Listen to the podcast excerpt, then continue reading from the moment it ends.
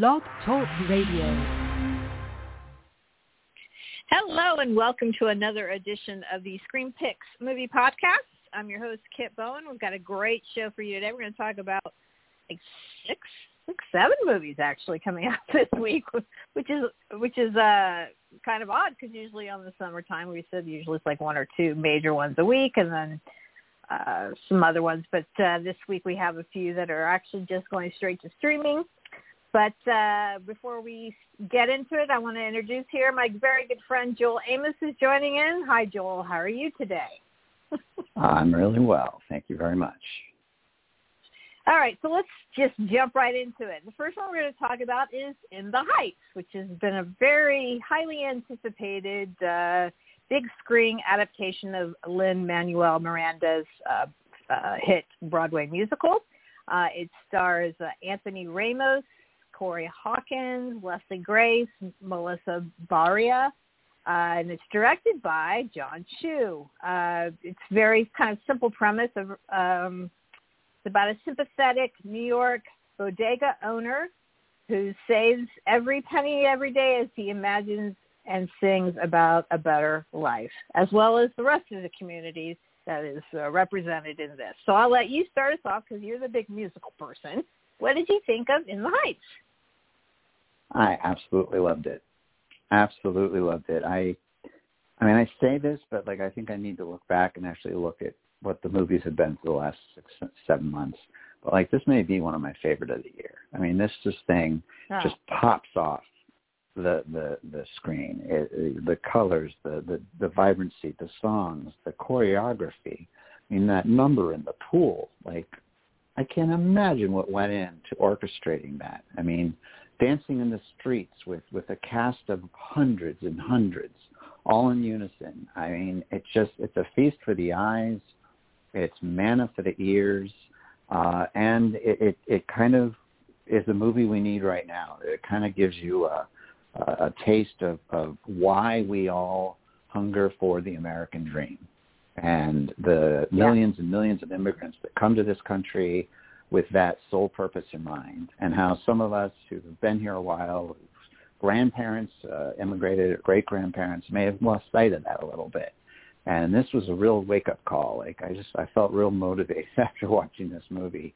Um, and I just I, I just felt like you know anything is possible, and and this is what I, you really want out of a a musical of any kind is, is that it uplifts you. It takes you to a place where you, you just can't get to otherwise. And there's something about the songs. They're pure Lin-Manuel uh, Miranda. Um, there's rap, there's singing, there's a combination of both. Uh, and they share a common thread. They're all catchy. Um, I was asked earlier today to pick a favorite, and I'm like, that's like a Sophie's choice. I can't. I can't. It's just they're all so good. Um, and I just thought the performances top to bottom. I think Ramos is a, it's a star-making turn. Um, and I also like would like to note that this is his first musical, and of course his second, Hamilton, is what became a cultural icon. But I really think it was smart to make this the first one to leap to the screen. And that, now, not the Disney Plus one. The Disney Plus one was Hamilton filmed on Broadway. I'm talking about Hamilton right. being made into a mo- movie. Like this was smart to make this first because so much of this musical required so much of imagination when you see it live. So to see it on screen, it's its full potential. And I just it was a great musical before, and it's one of the best ever made now. You know, I have to. uh You know, I'm the I'm the one who doesn't really love love love musicals overall, but I have to say, I really I did enjoy this very much, and I think I just actually really like Lin Manuel Miranda's Survive. You know, mm-hmm. he he this was not not necessarily a straight up opera like Hamilton is. I mean, I guess there are a few words spoken in Hamilton, but for the most part, it's all sung. Um, this this definitely has more dialogue in it and whatnot. And I also feel like for a musical, because a lot of times when you watch, you know, a, a Broadway show turn into a movie, there are elements that you you sit there and you say, bet that was really, really amazing on stage. You know, like I feel that way about Chicago and stuff. You know, Mm. even though it's a great movie, I, you know, there's there's some moments, dance moments, where you think, oh my gosh, if I saw that on stage, that would have been Yeah. fantastic. But this this one just lends itself to being made into a movie. You know, it's it's Mhm. it's not a complicated uh, musical. It's not, you know, there isn't a whole lot of. That's why I think Hamilton might be harder to make as a movie, only Yeah. because, you know, it turns into a historical film rather than a musical. I think, um, and it's so amazing what they do on the stage with Hamilton and, and how they use very minimal sets and this kind of thing. But this, you know, you can easily take this from the stage where you can kind of probably, I, you know, of course I didn't see it on stage, but I'm sure they they they make the stage look like you're on the streets of New York or whatever. But I mean, being on the streets of New York, I mean, you know, being in this Yeah. environment, it just lends itself to it. Um, yeah, the music was fantastic. I mean, there really was some great, great songs in this, and um, I just love that kind of talks, you know, rap thing that he does. I just I enjoy Mhm. it. I, it's interesting to me. Um, also, I thought the direction. I thought Jon Chu was. I mean, some of the the musical numbers in this, but just visually everything. How you know the one where she's running down the streets and the you know and the um the fabrics or whatever are flying in the air. I just thought that just it's a brief moment, but it was so beautiful for a second. And you're like, Mhm. this is what this woman's all about, you know, fashion and you know, creating creating designs and I don't know. I just there's so many moments like that, so many beautiful shots. Uh, I was very impressed with the direction of Yeah. this. And yeah, all the young performers were just spot on. Um, you know, not a false moment in any of them. Even Corey Hawkins, I guess, is probably the most recognizable um, because he's, you know, he's done several films and played Dr. Dre and, uh, you know, Right. Straight Outta Compton and that kind of thing. So he's he's the most recognizable. I guess everyone else is sort of new newcomers, or they they're or, or they all were they Broadway performers before this, Right. or do you know? Right. Yep. Yeah. Yep. Okay.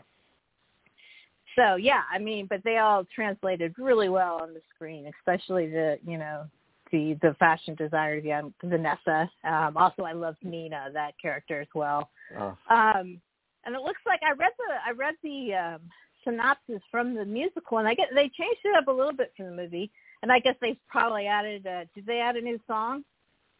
yes. Which which one was it? Oh, know? I can't remember. Ah, I can't remember off the top of my Well, I think my I think my favorite is the opening song.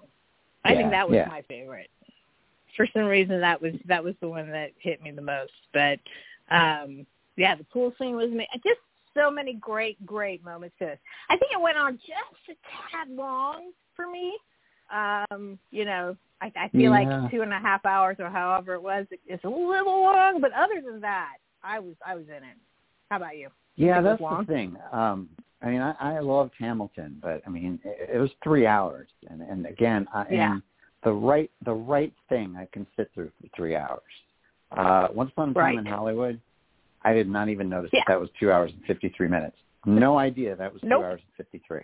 Nope, it just flew right by. Nope. But this, there were a couple of moments. I was like, okay, Lin-Manuel, yeah, just a, just a few, and he did that with Hamilton to, to a larger extent. You know, it's a longer thing, hmm and I, I I believe that we can do a a musical under two hours. I just I really believe that.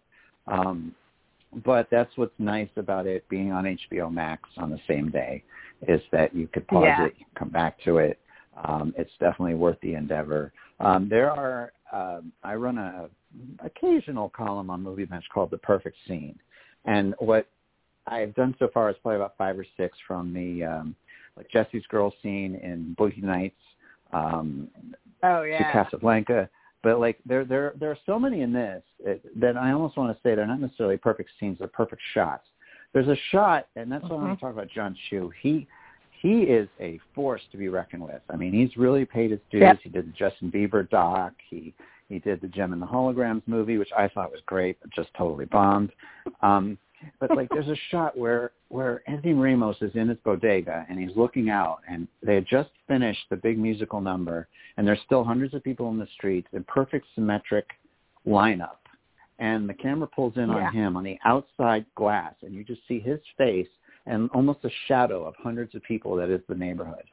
I'm just like, oh my gosh! And Yeah. that whole dance sequence on the side of the building, that was Oh. unreal. That I mean, was really cool. And it was a love Whoa. song too. It was really, really, Right. really cool. oh, I just I get the chill talking about it. And so like Yeah. Jon Chu, I just I mean, and and yet he can turn around and do action movies too. I mean, he did Crazy Rich Asians, Yep. but he, also did GI Joe, he did the best GI Joe, frankly. And I just, I mean, this guy, he can do it all. he really can. He is, and this should give him a big notch because it was, I'm hmm. sure, a lot, a, a huge undertaking to do it, and you know, and the young guy who does play the the lead character, who of course Lynn played on stage, you, you get the Lynn vibe, but he definitely made it his own.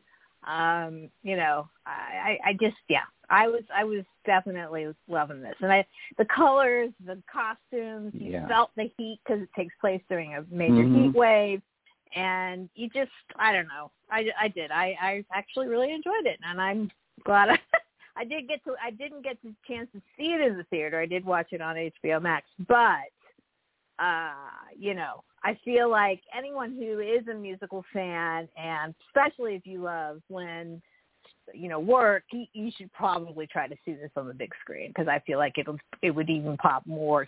You know, even though like you said, it is a little long but maybe if we were in the theater enjoying it with everyone, it wouldn't feel that way. Again, Yeah. there's there's Yeah. just you know that kind of camaraderie you feel when you're watching a movie with a bunch of people. So, um, but I feel like this one would be great to see on the big screen. So, uh, you know, and again, like you said, it's very it's very cultural as well, and it's you know really kind of blends a lot of the the different uh, Hispanic cultures. You know, because it's not Mhm. just the type of you know, you got Puerto Ricans, you have the Mexicans, you have the Dominican Republicans, you you know, you have all the different sort of mix, and it, it's just it really works. So I mean, I would give this four and a half stars. How about you?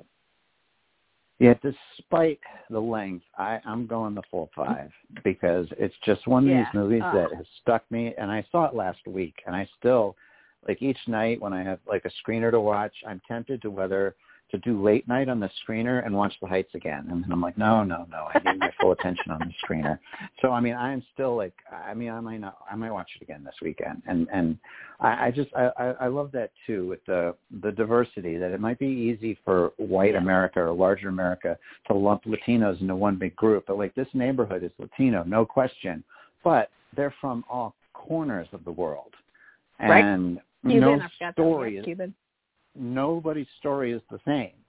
So it's it's Right. just it's it's an education, and when we have immigration on the headlines every day, um, I just think Yeah. it's a timely movie too, and it just hopefully it can open some eyes for some people that you know this is no different than our Irish or Italian or whatever grandparents who came to here a hundred years ago. Yep. This is the same story, Yep. just told by a different people. Yep.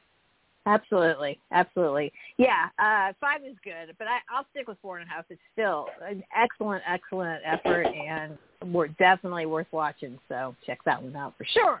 All right, moving on. We're going to talk about this very weird British horror Ah. film called Censor. Um, I like. Here, I'm going to read the description.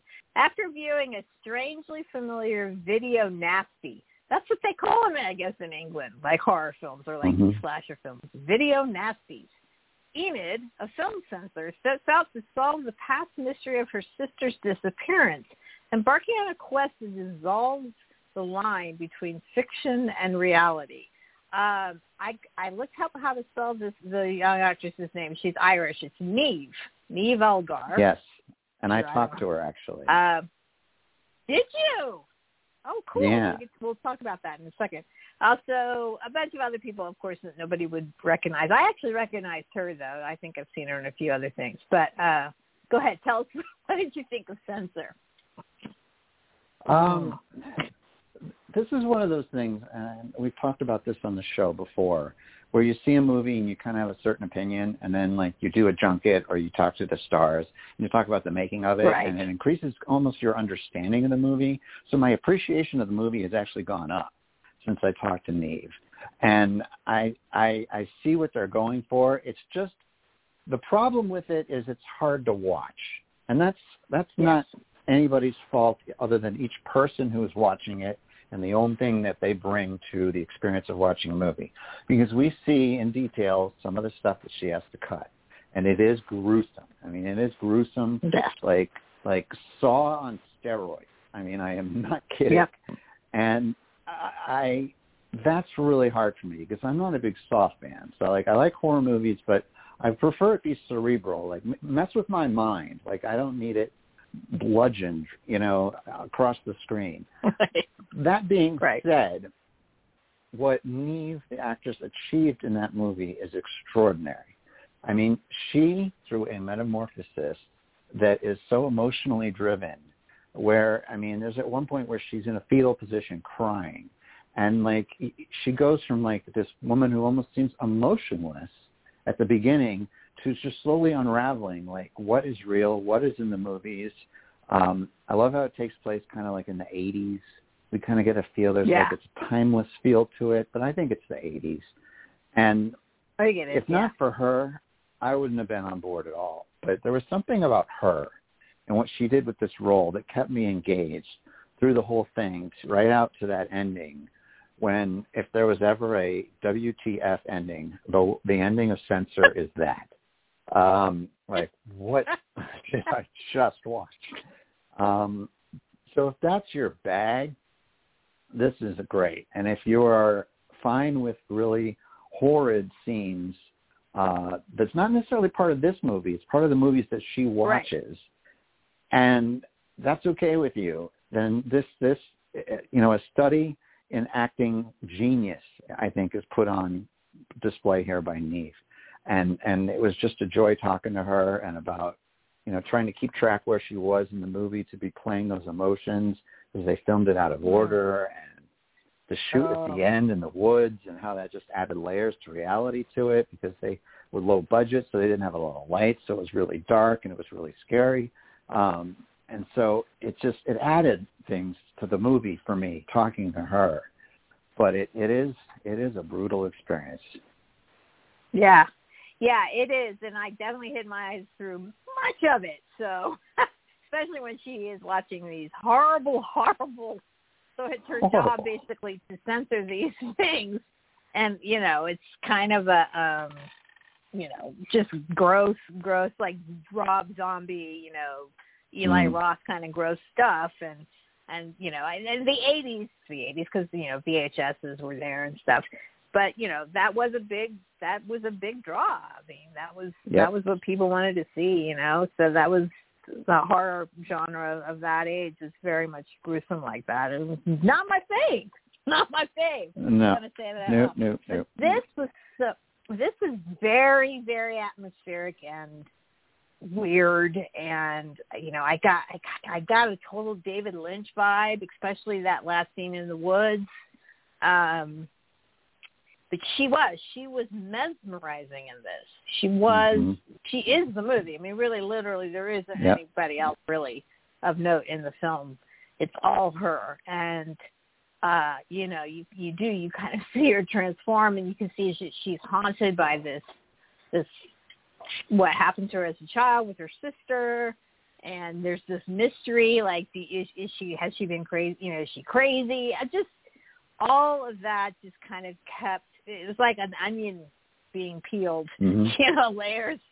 The layer more you peeled off, the the you know juicier and the more eye tearing it became. So yeah, it was uh, it was it was a masterwork for her. And like you said, if it wasn't if she didn't put in the performance she did, it probably wouldn't have worked quite as well. But I do feel that there was, you know, the director as well. Um, like I said, I'm not even sure who. Oh, Prano, Prano, Prano Bailey, Bailey Bond. Bond. Yeah. Yeah, she's Um, you know, she oh, so she yeah, she Yeah. sets the tone for this. That's that's very interesting. That's what you know, and I feel like she definitely was influenced by some of those weird directors like David Lynch and whatnot. Didn't you get a David Lynch vibe with this? Oh yeah. Yeah. Yeah. Yeah. David Lynch, Roger Corman. dwarf to come. Corman, that was the other one. Yes. Yes, Corman, course. Um, but uh, you know, it's got a really good actually grading on uh, Rotten Tomatoes, and I kind of like what they described it. You know, when they do like a critics consensus, they say occasionally uneven but bold and viscerally effective.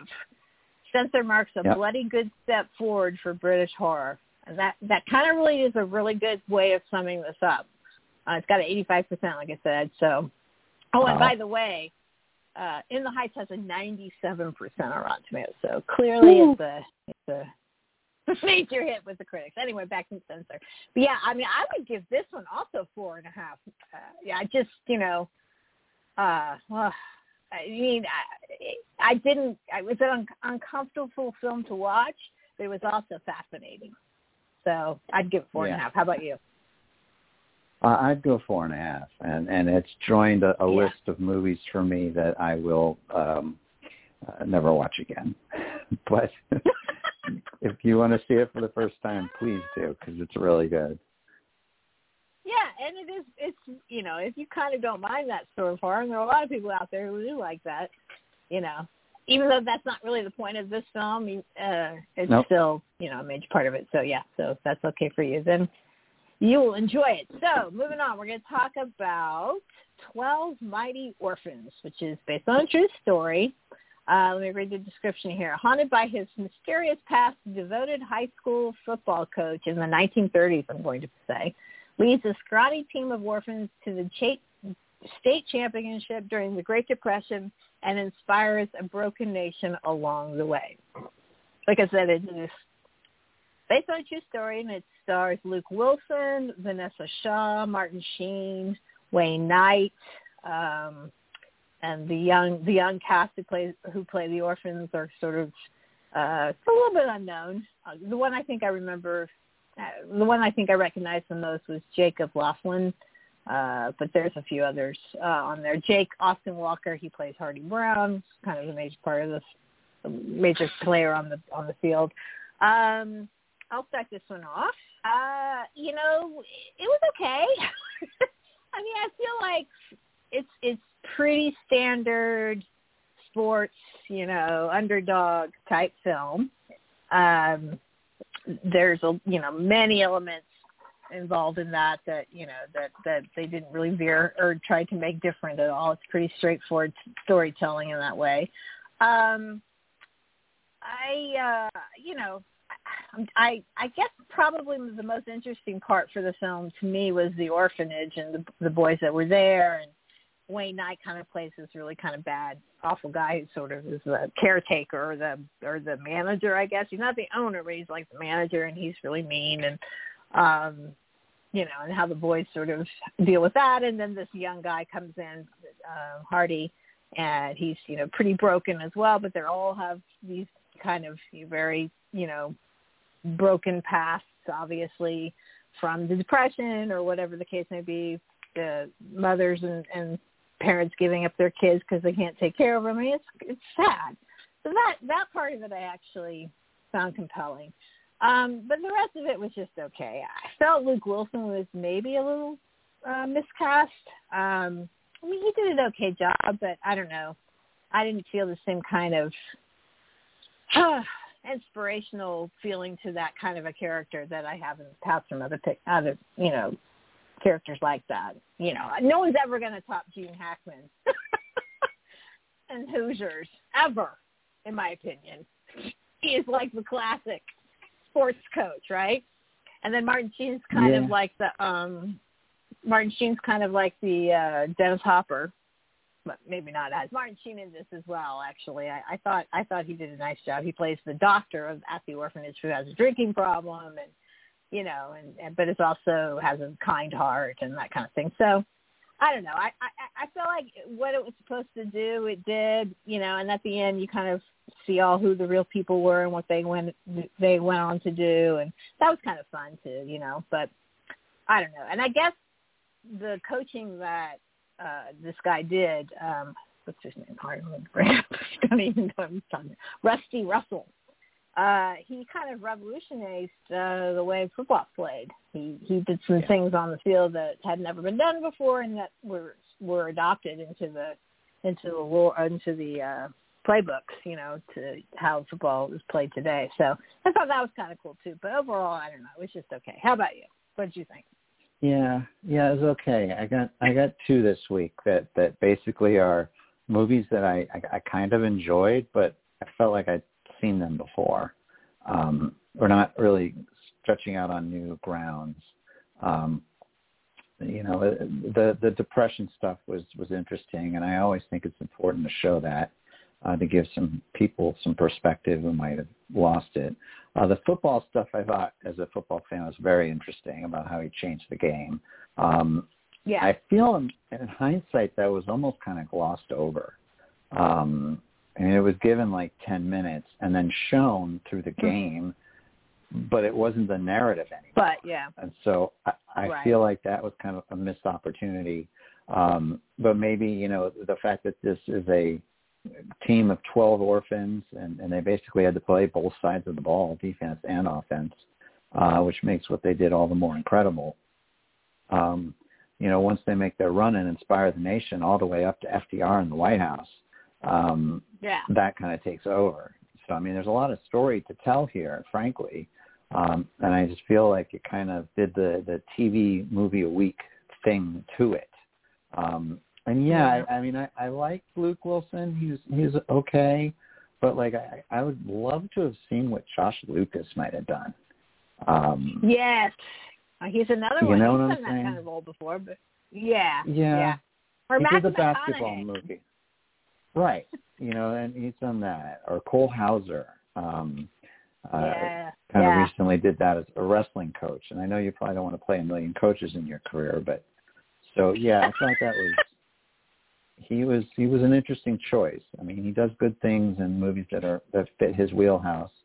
Um, but yeah, it was just okay. I mean, it wasn't bad. It just it kept my attention. Um, it was it was fascinating.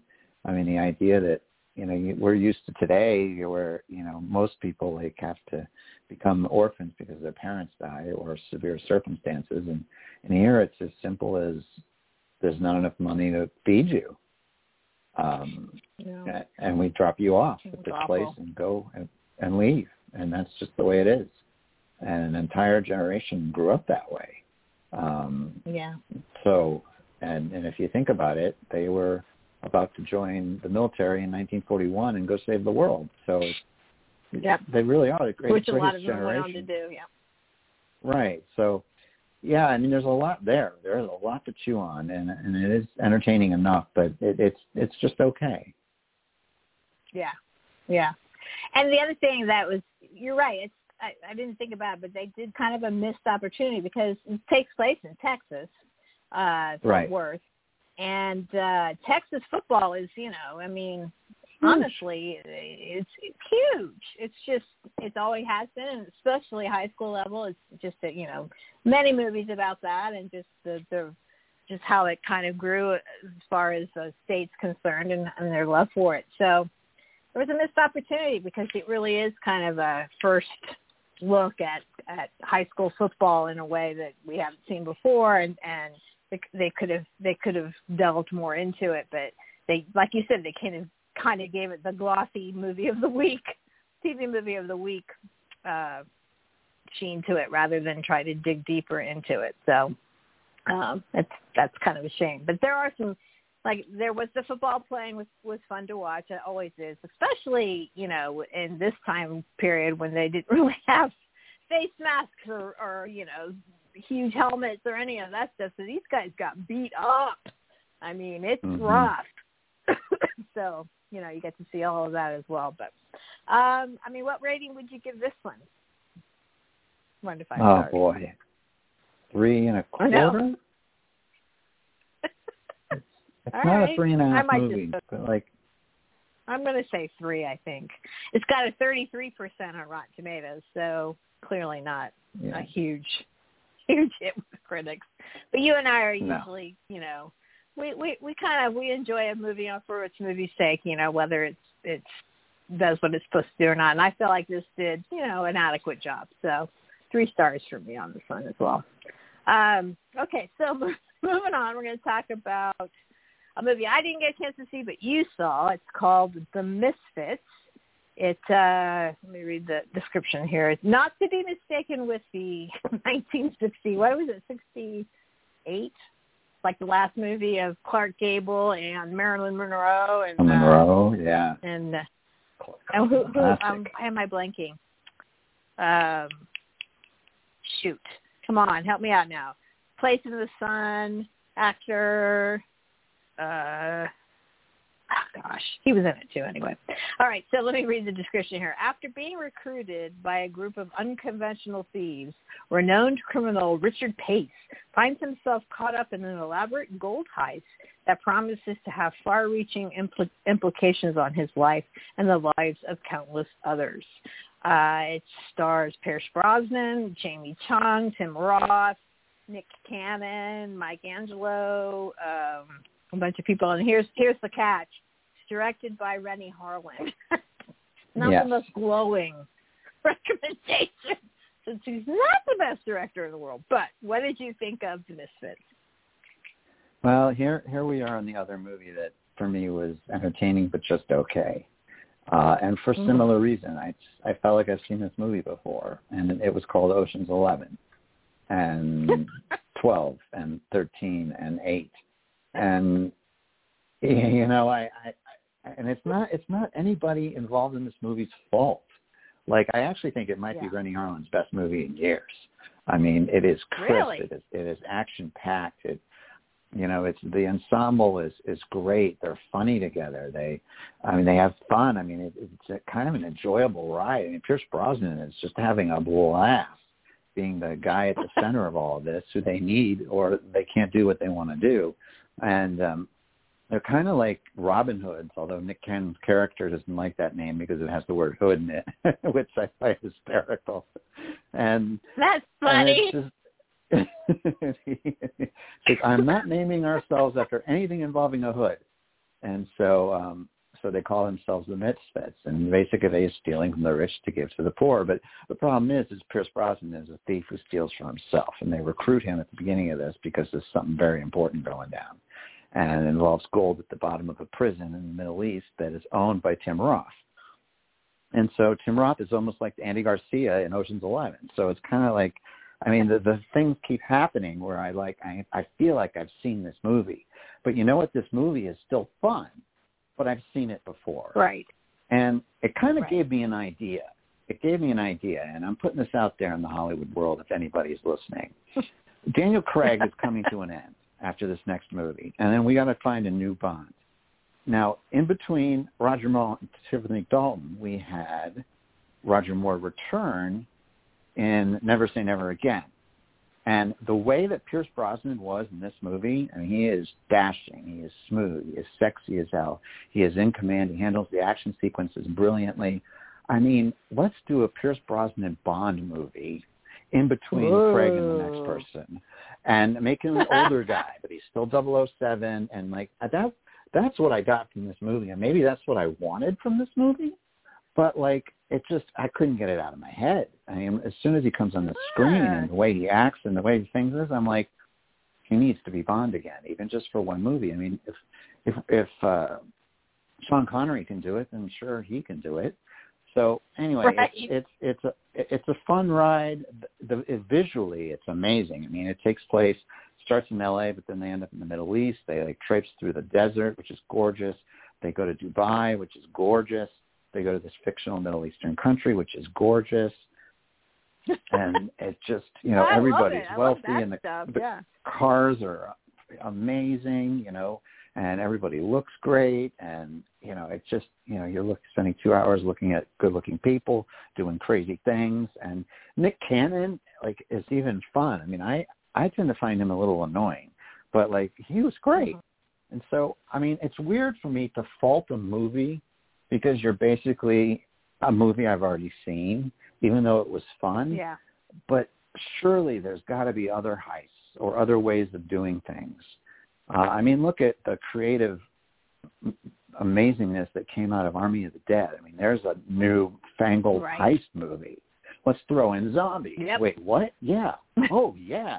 like this. Yeah. We're robbing from. We're robbing a fortified fortress from a bad guy with a crew of characters who each have their own personalities and all make us laugh. We've seen that movie. Yeah, we sure have.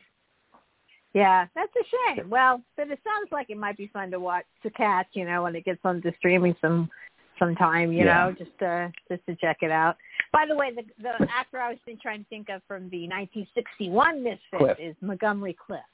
Montgomery Clift. Thank you very yes. much. That hit me too. um, yeah, I thought of it as soon as I stopped talking. Um, but uh, yeah, I feel I feel like this would probably be one that I would want to watch. Like I said, just if I had some time. But what what rating would you give this one? I'd give it three stars, and and and this is what is confusing. I mean, I, it's going straight to theaters. There's no plans for like home video or streaming, and I, I mean, I, I feel like if this thing had debuted on Amazon or Hulu, I feel like it Yeah. would do a lot better. You know, I mean, it's just going to be an interesting thing that ends up happening over the next. You know, we'll see how it all shakes out over the next few years. But I feel like, uh, you know, I feel like people should really start, or, or filmmakers and producers should really start thinking about that because no one's going to see this movie in the theater. Probably, I mean, no one's going to Nope. seek it out. But if it were something that you were flipping through, everyone's everyone's home, you know, at at some point during a weekend, you know, and they're flipping around like, oh, I like Pierce Brosnan. Let's listen, and they'd watch it. I know. I guess they won't get the same amount of money from it. I guess I don't know, but it's just I I I, I Oh. feel like it's a disadvantage. It's like the film profile that we saw uh, a couple Right. of months ago, or a couple like last month. That's a great movie, but I feel like it, if it if it had gone straight to streaming, people would have probably watched, probably would have had a chance to see it, and it's such a good movie to see, you know, instead of it going straight to theaters And and, that- then waiting kind of thing. So I don't know. and, and then you get word of mouth, and then you get it goes on Right. for weeks. Like you get people watching Yep. it for weeks on Hulu or Amazon. Whereas in the theater, this thing is going to sit in the empty theaters. I guarantee it. Yeah. So they probably wouldn't make any money anyway. So yeah, I, I. Exactly. And it's it's an interesting dilemma. Interesting dilemma. Yes, it is. we'll see how it shakes out. Like we said, I hope people are learning. You know, the idea that these Warner Brother movies are going in the theater and also on streaming doesn't seem to be hurting their their box office Nope. at all either. You know, Nope. people are still wanted to go see The Conjuring in the theater, and it beat it beat Quiet Place too. You know, I feel like Right. In the Heights is going to do huge business, Huge. huge. I feel like it's gonna be pre-sales are off the charts. Yeah, because look, that's a that's a demographic that doesn't get hit very often, and they love going to the movies too. So you know, I mean, I'm like you know, Latinos and Hispanics, and whatnot. They're they're a big audience as well, just like like the African American uh, audiences. So yeah, I feel like this is going to be a really big one. And and and again, people who couldn't who might not have it playing in their local theater, they can still see it. I, know.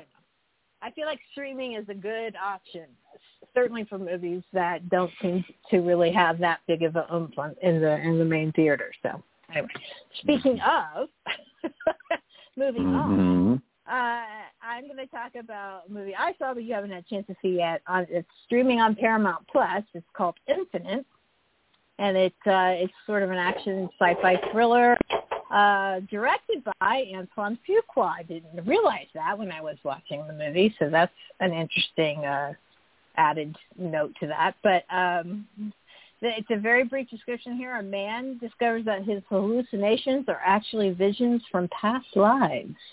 Uh, it stars Mark Wahlberg uh, as the man. Uh, Chiwetel Ejiofor is kind of plays the bad guy. Sophie uh, Cookson, um, Dylan O'Brien's in it. Jason Manzu Mantzoukas. Is that how you say his last name? The a very funny guy. Mhm. He, he pops up everywhere. Uh, Rupert Friend's in it. Toby Jones. Um, it's got, actually got a really cool cast. Uh, unfortunately, it's not that great of a movie. Ah, you know, it's it's it's kind of a shame because I really I liked the idea of it and the, and the um, you know, the sort of the universe it started to create, but it was way too complicated and and convoluted and unnecessarily, you know, weird and uh, the idea that there's all there's an infinite is someone who realizes that they have past lives. Basically, they can remember all of the things that happened to them in their past lives, and there are not that very many of those people in the world, but there's a handful, and they're called infinites. And then you've got the people who want to do good for the world, right? So somehow the the lessons they learned in their past lives helps them you know, help the world. And then you've got the other half of the people who want to blow up the world. They don't care about anybody and they just they want they want this cycle to end and so they want to die. Well, I don't know, not die, but I guess they just want to to not be, you know, kept being put in back into a new person every time they die kind of thing. So does that make sense to you? mhm. Did I explain that correctly? Anyway, Mark Wahlberg like just legit you know, I, I actually really like him as an actor. I do. I feel like he has when he wants to, he can really do some good work. And he's he's funny, you know, and he really works well in the comedy because he can be so straight faced. Um, but when he's in a movie that's not very good and the plot's not great and he doesn't really have, you know, a whole lot much more to do than just sit around looking at everybody going, you know, he's the reactionary guy. He's like, well, what do you mean? You know, so like half of the movie is explaining what the hell's going on. that's not a good way to have a movie where half of it's exposition, basically. Um, so yeah, he's just kind of stonewall, just you know, just stone-eyed walking through it, going, hey, hey, you know, that kind of thing. And Chiwetel, who I also love too, and he's he can do just about anything. Kind of chews it up a little too much as the bad guy. Uh, it's just it's just stupid. It just doesn't make sense. The logic's not great. Um, the the one thing this movie has going for it is the action sequences, which is where Antoine comes in, and that's something he can do very well. Um, there's some great set pieces, especially at the very beginning. There's sort of this huge car chase, whatnot, and that was, you know, I love car chases, and it was a good one. Um, and there's, you know, a big fight on a big, the climatic fight on a on a plane that could be crashing, you know, that kind of stuff. So all of that is done well. Visually, it's, you know, it's action packed, and it's it's it's uh, some, you know, some got some great vistas and whatnot but the story is just so ridiculous that you just it's hard it's hard to get past it. And then Mark Wahlberg just not caring. And when Mark Wahlberg doesn't care, then it's just not that good of a movie. Um, at least he was better in this than he was in Mile 22, which I actually didn't mind Mile 22 all that much, but he was so over the top in that. You remember that? Uh, mm-hmm. He was just, you know, yelling at everybody all the time. So he's not like that in this. He's more subdued but still just not he's just not giving it his all. Like he can so and maybe he realized that he was making it. Who knows? But like i said it's only uh streaming actually on paramount plus. So obviously the you know the intent is if you want to watch kind of an action movie with mark Wahlberg, then here you go. Uh but i was disappointed. I mean it had had a setup that could have been kind of cool and it just sort of wasn't. Just kind of dumb. So it doesn't have a very hmm. good rating on Rotten Tomatoes either. Let me see what it has on Rotten Tomatoes. Uh, oh gosh, we're almost running out of time here. Um, well, I don't see it on here. Anyway, so Misfits, by the way, is 17%. so not great. All right. So finally, um, so oh, stars. I would probably give it uh, two stars. You know, it's not it's not that you know uh, definitely a full star for the action, but the rest of it's pretty pretty lame. So two stars for me on that one. Finally, we're going to talk very quickly streaming on Netflix. It's called Awake. Uh, it's uh, after a devastating global event wiped out all electronics and eliminated and eliminated people's ability to sleep. A former soldier may have found a solution with her daughter. It stars uh, Gina Rodriguez, uh, Ariana Greenblatt as her daughter, uh, Lucius Hoyos, Jennifer Jason Leigh, Finn Jones. I'll let you start us off. What did you think of Awake? Um, it had me. It had me during it, but when it stopped and I thought about it a bit, I just felt like it didn't do itself a very good service. Like we we mm-hmm. they don't do many of what's going on. Much of what's going on is is explained in real throwaway lines. and I think that detracts from the power that it has. I mean, at its core, the story about a, a mother who's gone through hell, uh, trying to save her kids, trying to get her kids to begin with, and then save her kids after this Yeah. crazy thing that happens. That had me. I was I was on board with that. I um, I saw one reviewer in the New York Times saying that like he really thought that she did uh, Gina did much better in Miss Bala. I hated Miss Bala. Um, I thought it was Ah. stupid, insulting. I actually think she did a much better job in this movie. Um, I Mm. think this is more in her wheelhouse. Um, it's just Right. that the the concept is is I feel like the, it's like Bird Box. I mean, I feel like there you had Sandra Bullock taking two kids trying to save after something weird has happened, but Bird Box did it better. Yeah. And I, in a way, I also feel like these movies shouldn't be compared because it's kind of slightly different. Um, the the the idea of lack of sleep, you know, of hitting all of us is really just a kind of a crazy idea. But I just kind of felt like they they did okay. It was another just it was okay. Um, it didn't hit me at the head. I, as soon as it was over, I think I kind of forgot about it. Yeah.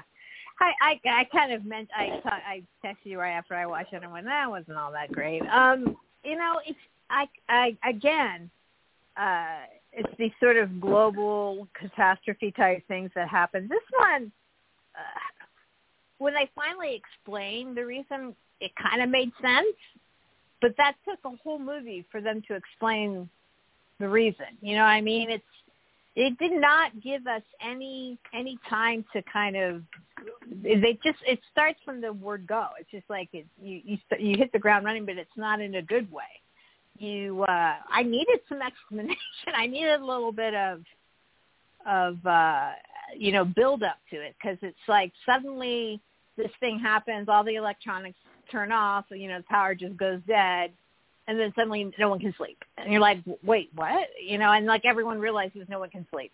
And and it just happened so f- kind of too fast for me. It just it was like it already just jumped to this sort of uh apocalyptic kind of world without really kind of building to it in a way for me. Um Mm-hmm. the action was was good i felt and and and i agree with you gina rodriguez. She's uh she does i didn't see miss Vallis, so i don't i'm not sure uh the comparison but i thought she did a good job in this. I mean i felt tired. Watching Mhm. her watching everybody you feel very tired. Um and but the idea but i liked the idea of what happens to someone if they can't sleep. You know they do eventually die Mhm. but they kind of go crazy and so then you kind of see the world starting to go crazy. But like i said it just happens so so fast. But i guess maybe i mean how long does it take before you start going crazy if you're not sleeping? A week? Two weeks? I don't know. A week? two three days. really? Two three days, your like brain you starts start swelling. legit really? Okay well Yeah. then maybe that i mean they kind of say that i guess. I don't know. I just felt like it was too rushed at the beginning for me to to realize the world we were kind of trying to create. And then you know and then and then they they just jump to all the you know horribleness right away. I don't know. But like i said it's an interesting concept and certainly you know uh, you know it, it like you were saying compare you can't really compare it to bird box or even a quiet place too. I mean i felt like a quiet place was sort of at the top and then you had bird box which is kind of like a quiet place and now you have this one which doesn't really compare to to those two as much so kind of we're we're, de- we're degrading here as we go along in our Mhm. post-apocalyptic natural disaster whatever um what rating would you give awake Uh, I'd I'd go three stars. Like I, I like the the comparison. It's like a cinematic multiplicity. yeah. Um, you know, I think I'll go a little less than you, two and a half. Like I said, I thought the thought it was too rushed for me, but but the idea behind it and then the action moving forward was still pretty compelling. So I give it two and a half. All right, that should do it for us. We went a little over our time. That's fine. We have a few to talk about. Um, thanks, Joel, again for joining us. And as always, you can check out all of Joel's reviews and, and features on and interviews as well on his website, themoviemash.com. Uh, next week we uh, we've got a couple more action ones I think coming up. We have the Hitman's Wife's Bodyguard comes out next week and a few other ones. So we shall join you guys then. So everyone take care and uh, have a great weekend watching movies. Take care. Bye.